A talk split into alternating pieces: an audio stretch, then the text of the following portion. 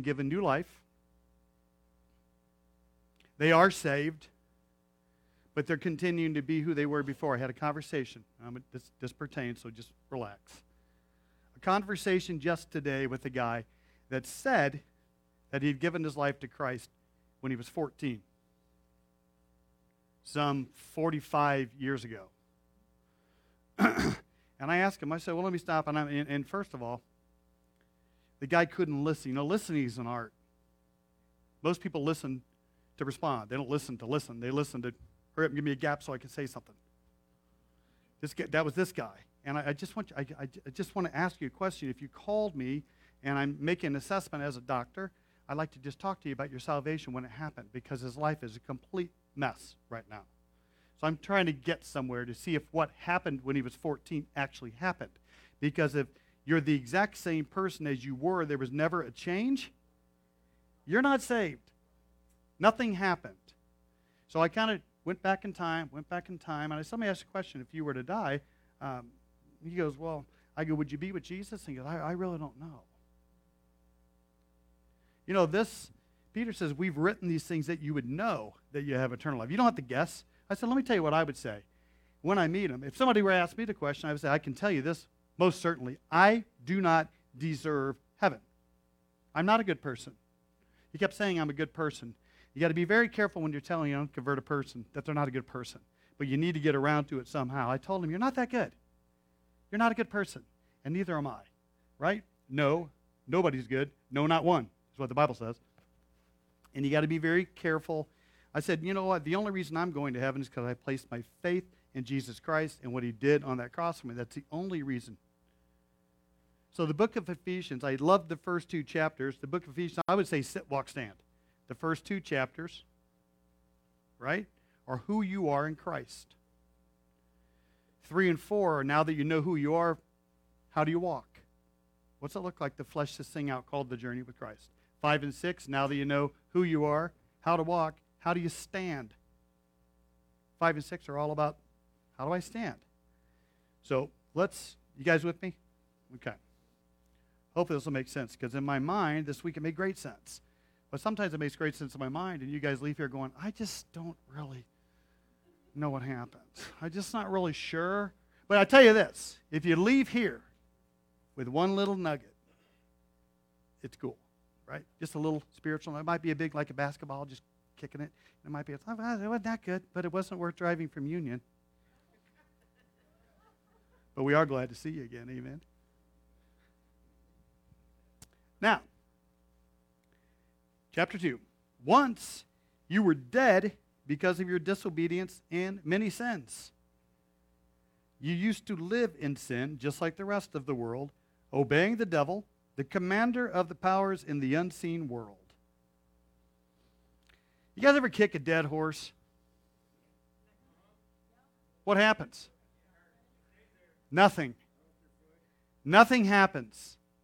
A dead horse is just that it's dead.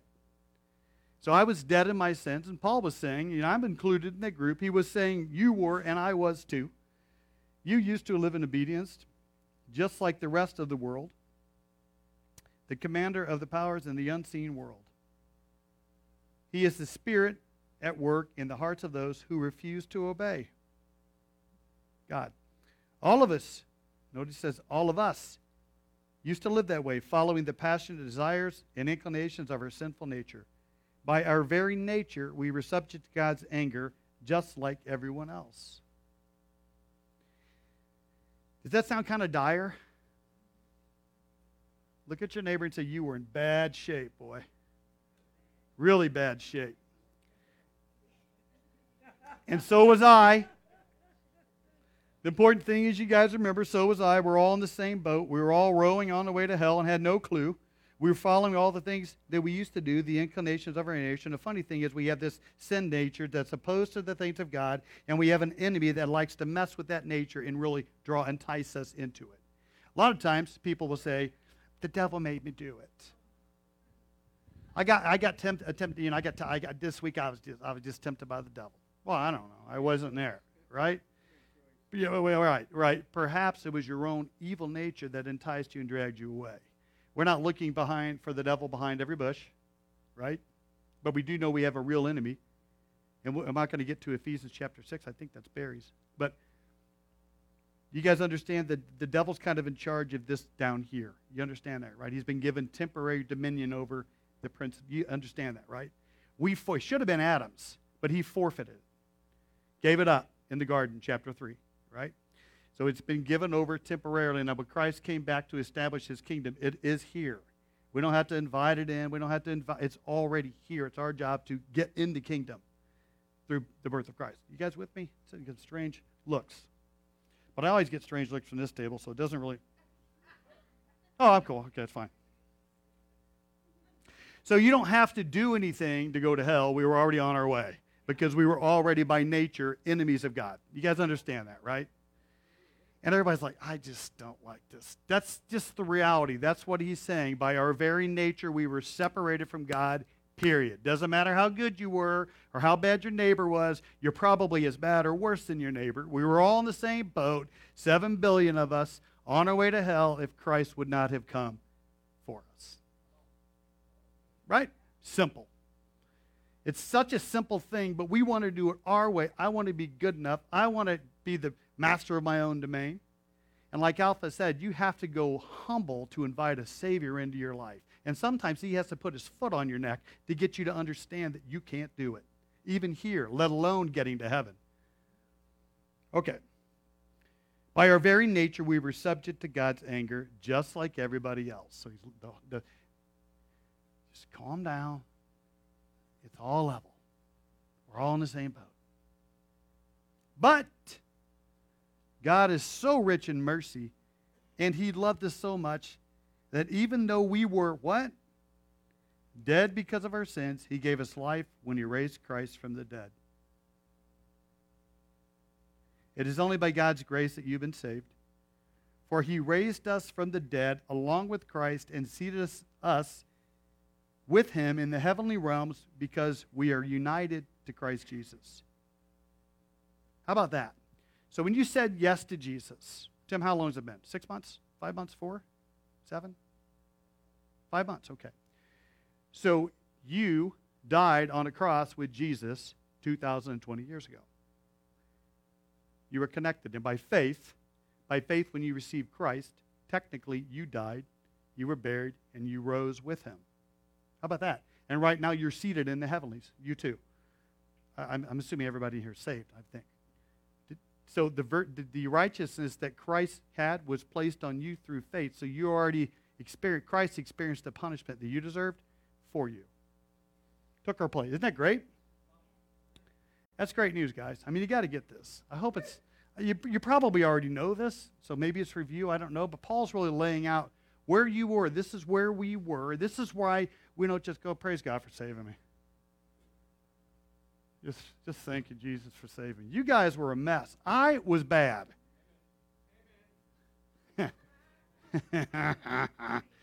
Lynn wasn't as bad, but she was still bad when you compare yourself to Jesus and not your fellow man. See, we want to compare, compare ourselves to the neighbor or the dirt sack up the road. It's easier to compare, but the gap between us and Jesus is immense, and the only way it's bridged is through his death, burial, and resurrection, and your faith in that accomplished thing. Okay. And who gets the credit? Watch this. For he raised who? Us from the dead along with Christ and seated us with him in the heavenly realms because we are united with Christ Jesus. That's great news. Right? That's great news. Now, watch. Why did he do that? So God can point to us in all future ages as examples of the incredible wealth of his grace and kindness toward us, as shown in all he has done for those, for, for us who are united with Christ Jesus. Two things going on there, I think, the way I was reading through this, okay? You guys understand it's all about Jesus. You can't take credit for anything. You know, we're going to be talking about grace with Jesus till the, till the forever. So we'll be in heaven. God will be our teacher. And we're going to learn from him. And we'll be exploring this grace that he's talking about for the next whatever, eternity. Thank you. Yeah? So we'll talk about it, and he'll, he'll explain to you. I also think when I see a guy like this guy, or this guy, or this guy, or this guy, or this guy. Immense examples of grace. Am I right? Joshua, Pete, Barry, Sarah, oh, definitely Sarah, Rich, were examples of his grace. Tim, I know. I don't know that much about you, but I know enough. you need grace just like the rest of us, friend, right? We're examples of his grace. So when somebody comes to you, anybody see the brown bag Saturday or th- Friday? Um, do you share that, your experience? I know that some of you guys do. And sometimes we've been Christians for so long, we forget that we were rescued as disobedient and all the things. We forget that was us. And when you meet somebody that's just like you were, well, obviously they don't know Jesus. They're just like you were before your regeneration. That wasn't of your doing, it was Christ's doing. So why would you boast? Right? Pause that. We're examples of grace. How many of you guys witnessed to somebody this week? Raise your hands up real high. At work? Really? All right. All right. How many of you didn't? Don't raise your hand. I'm just kidding. it's a joke. Come on, relax. You're having fun at church. But how many of you get so tunnel visioned in on your own stuff that you just miss opportunities? Doesn't mean you're a bad person, you don't love Jesus, doesn't mean anything like this. Just means sometimes life just takes over and you're working on the car, you're working on your job, you're doing taking care of kids, whatever it is you're doing. We all we all do it, right? We just get too busy. How many of you are tired of missing your divine appointments? I know I am. I miss them all the time. But we are examples of His grace. Just like when people come over to the campsite and that thing comes rolling in, everybody comes over. Everybody should come over to our life that knew us before and go, I knew you before. What the heck is going on? Because that is not who you were. Who did it? It could not have been you. It had to have been beyond you. That's examples of his grace, right? And, and some, even the good people, there's some good people in here prior to Jesus. Good. You needed it as bad as. You guys hear the story about the guy, the swimmer? Anybody remember who Mark Spitz is? Wow, no kidding. We're definitely an old church. We're getting younger though, amen. You know who Mark Spitz was?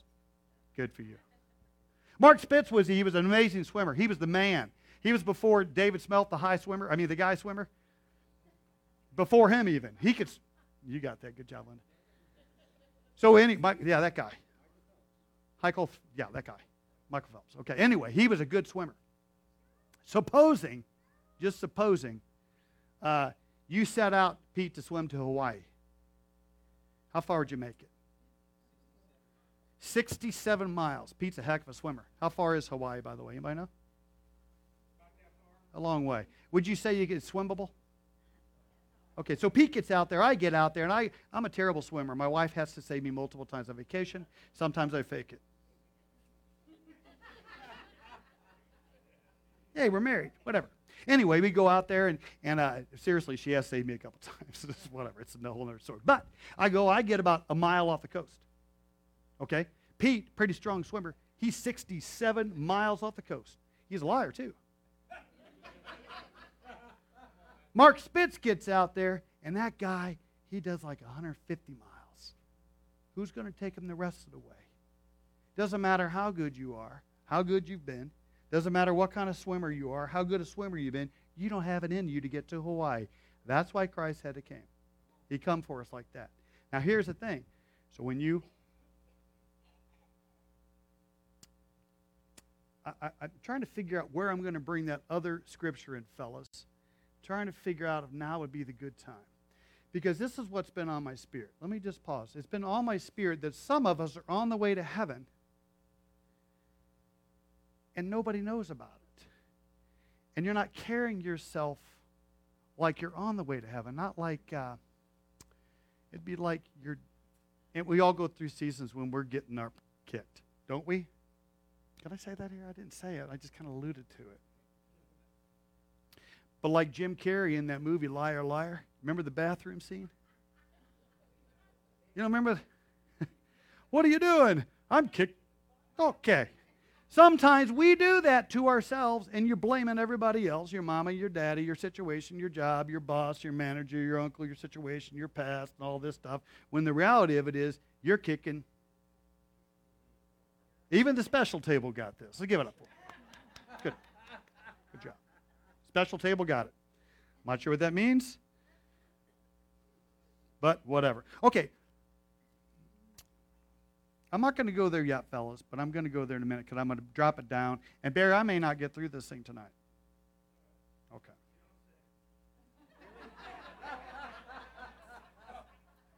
Jo- Joshua. Why do we even? You know, I need some friends, guys. I need some new friends. New guys, if you want to, I, I got some applications out there. If you want to come see me, I'm going to be replacing some friends. Just kidding. I love my guys. For he raised us from the dead with Christ and seated us with him in the heavenly realms because we are united with Christ Jesus. Right? Isn't that cool? Our life is hidden with him. Okay, that's so God can point to us in future ages, ages as examples of incredible wealth of his grace and kindness toward us, shown in all he has done for us who are united with Christ Jesus. Now, watch this. And this is a, uh, a benchmark. And I remember as a new Christian reading this next one. And you know, it's like when you're brand new, you're reading something and you're like, oh. John 3.16. Can you believe this? God loved the world. He gave his only son for me. Oh, Lynn. Um, that's very popular. Well, of course it was. I was testing you. Whatever. But this particular scripture, Ephesians 2 8, I remember discovering this for myself. There's nothing like when you discover it for yourself. It's just like, oh my gosh. It all of a sudden makes me God's favorite. That's right. But guess what? You are too. That's the point. God saved you by his grace when you believed. And you can't take credit for this, it is a gift from God. Salvation is not a reward for the good things we have done, so none of us can boast about it. I've said it before, I would say it again. If I could figure out a way to save myself, I would have been a bragger. Well, obviously, you guys needed Jesus. You see, I saved myself. I did enough good works, saved myself. We know that's a lie. You can't save yourself, it's a gift. You receive it by faith.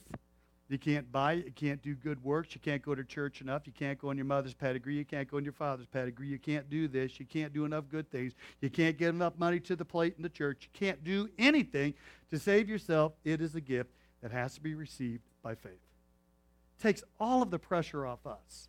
So when the guy said to me, How do I know? Well, I tell you what, it has nothing to do with me. It has everything to do with what Christ did for me, and I received it by grace on May 1st, 1993. That's how I can know. Now I spend the rest of the time, the rest of my walk, finding out more about the one that did save me. I'm free. Martin Luther said, Love God and then do as you please. Because if you love God, you're going to do as He pleases. So relax. You, don't, you can't do anything. You can't add to it. You, either, you can't become saveder. You're either saved or you're not. You know, there's no such thing. Even the, this, I'm, you know what I'm really impressed with tonight? The special table's really getting it tonight. It must be your influence because they didn't get anything last week, two weeks ago. They're scratching their heads and looking at me all crazy. I was just like, whatever. Oh, yeah, I know. But we love you. Amen. And we're growing, right? By faith. Paul says, from glory to glory. Now, watch this. For we are God's masterpiece. There's a word, and it's a big word, and it's a Greek word. I don't speak Greek, so I don't use a Greek a whole lot. But what it means is a poem, a beautiful poem. You're a, a song A song, right? A masterpiece. He created us anew in Christ Jesus so that we could do the good things He planned for us long ago. And there's a scripture, and I, I'm going to butcher it up, but you'll understand what I mean. You know, God positioned you, He planned your days, He put you in the right area. The job that you have, don't think that you chose it, God chose it for you the city that you live, the time that you live, the country that you live, the family that you live with. This was all pre planned. I don't know how it works, it's above my pay grade. Somewhere with sovereignty and free will working together, God has brought you to this point. You think you make choices for yourself, and we do because we have freedom. But God, this is all planned out. Is that crazy? You wrap around your head around that, forget about it. But one thing I do know, you didn't choose God, He chose you. He chose you. And some people, even right now, He's tugging on your heart. And He's saying, I'm choosing you. You can continue to live in the mess that you're living, and I'm with you the whole time. Or you can say, Take a knee and come to me and watch how I'll flip this around. I'll make something beautiful out of the wreck that you've made. And the cool thing is, a lot of people that we know, a lot of people that we show, let's just say, and I've said it before, they're a certain kind of show that they're living. and it's not a good show. They've made a certain kind of show out of their life. God can take that and flip it around and do something beautiful with it. And that becomes your testimony. And that you become an example of grace. Right? Because really, if you'd have known me before, dude, for real, I couldn't string two sentences together. I couldn't, my thoughts were all over the place. Not that they're still not, but God's bringing them in order. Amen? Because He's a God of order. I'm an example of His grace. Lynn had no confidence at all. None. Look at her now. Bossing me around. It's a wonderful thing. Right? Somehow, the two in the back, Joshua, escort those out, those ladies out the door. That's an example of his grace. That's what he does. He takes all this bad stuff and he, he does God's stuff and turns it for good so he gets glory. It's, it's, is that the craziest thing? Am I the only one that thinks that's crazy? He takes a bunch of junk and makes something beautiful out of it, makes masterpieces out of us. Some of you were masterpieces, and now he's making masterpieces. Let's go to John chapter 11. Let's do that. And I thought about this in the shower, actually. And I was thinking, praying through it, and, you know, I'm thinking about it, and, and uh, Lynn's trying to get dressed, and hey, I'm sticking my head. What do you think? Just whatever. And it was this week. And, and I just thought of it this this is the story of Jesus and Lazarus, whom he raised from the dead. He was dead. Okay.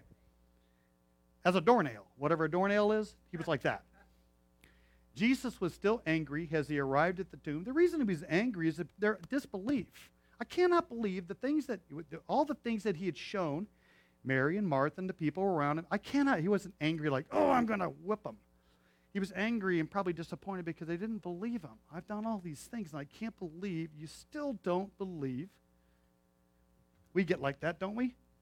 How's he going to do this? There's no way he can get me out of this thing. Well, didn't he get you out of every other thing you've been in? Might have been his way, but eventually he, eventually he got you out of it, right? But yet the next big thing, oh, this, I tell you what, he can do all things through Christ gives me strength, but I can't, you can't quit that sin, but you believe you raised him from the dead. You don't think he can bring you out of that addiction or that funk or just you? Seriously? I think that's questions that he's asking us today, even. You don't think I can do this? They heard the same word that you heard, but it didn't pros- profit them because it wasn't mixed with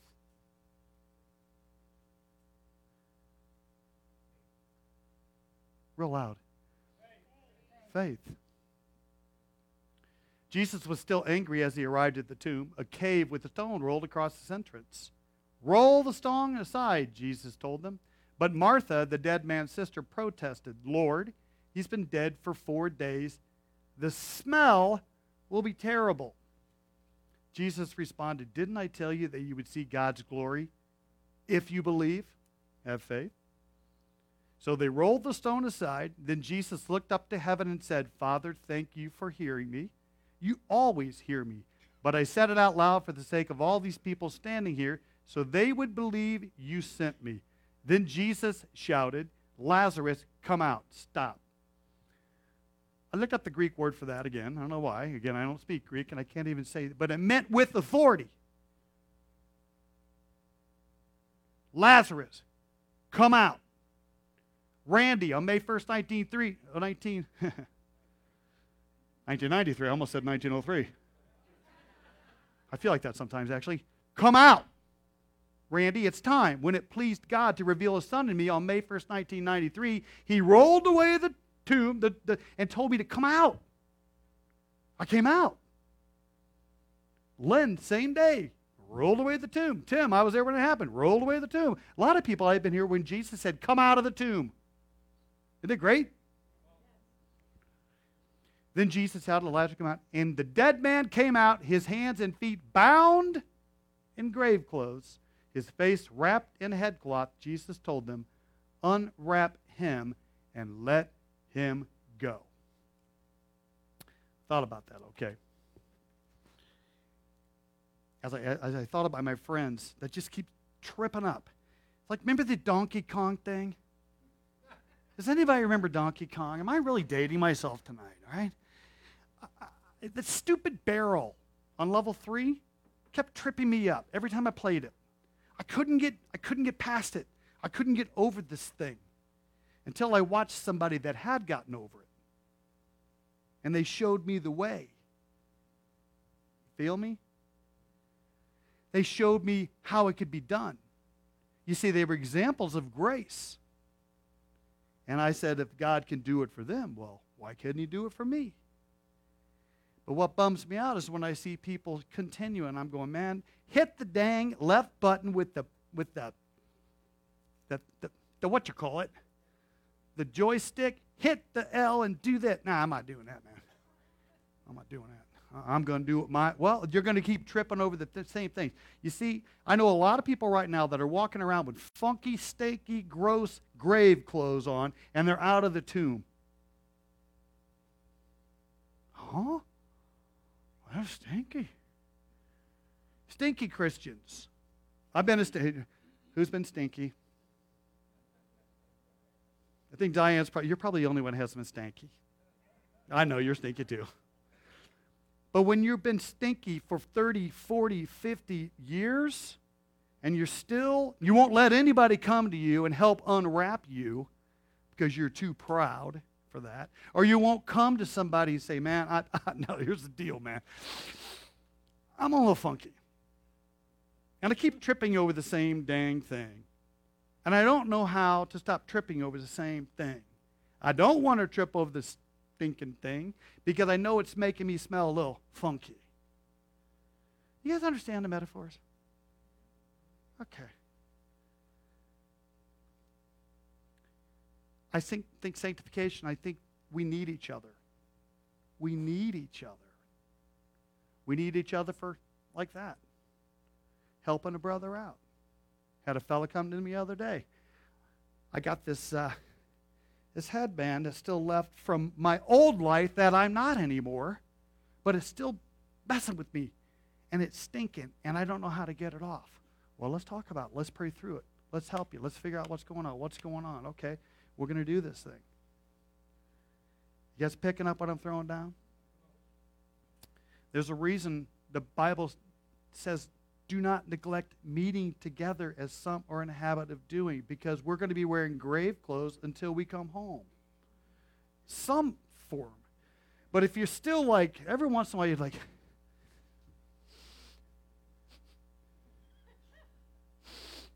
yeah, there's something going on. But if you're just foul and really funky and you've been doing this thing for a while, come on, man.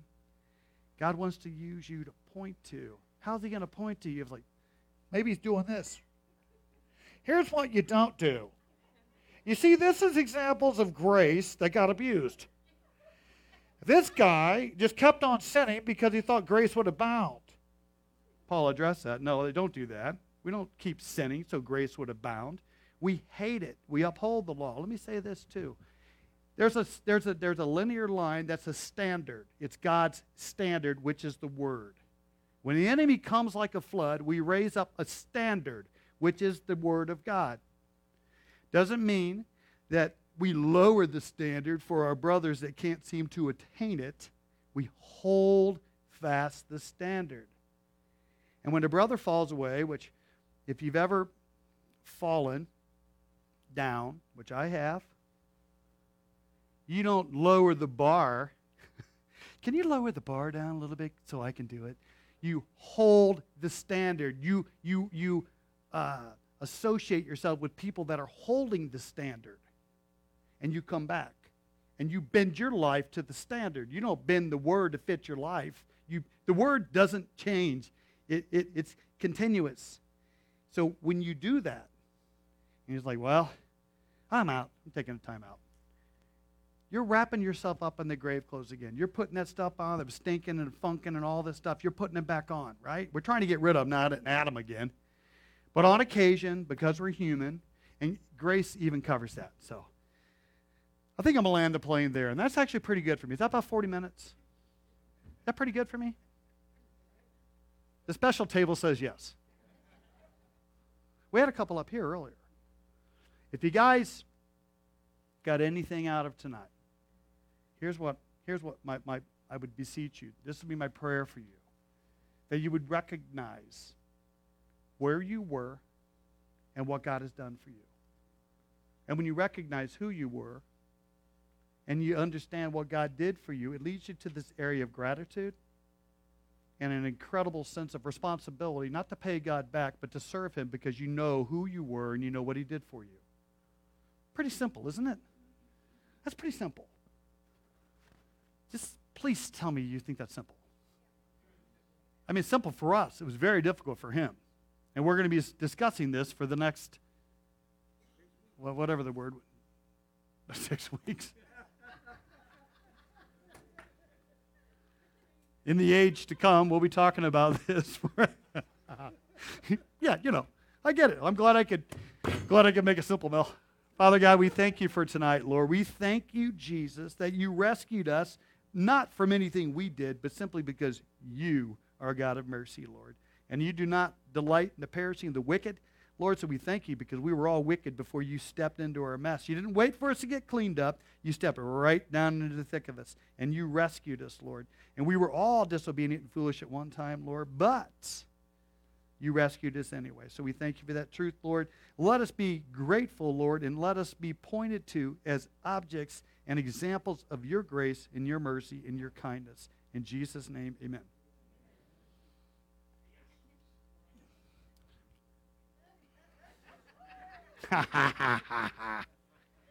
A flying squirrel, now that's something new. Looks like he's karate, like karate squirrel kind.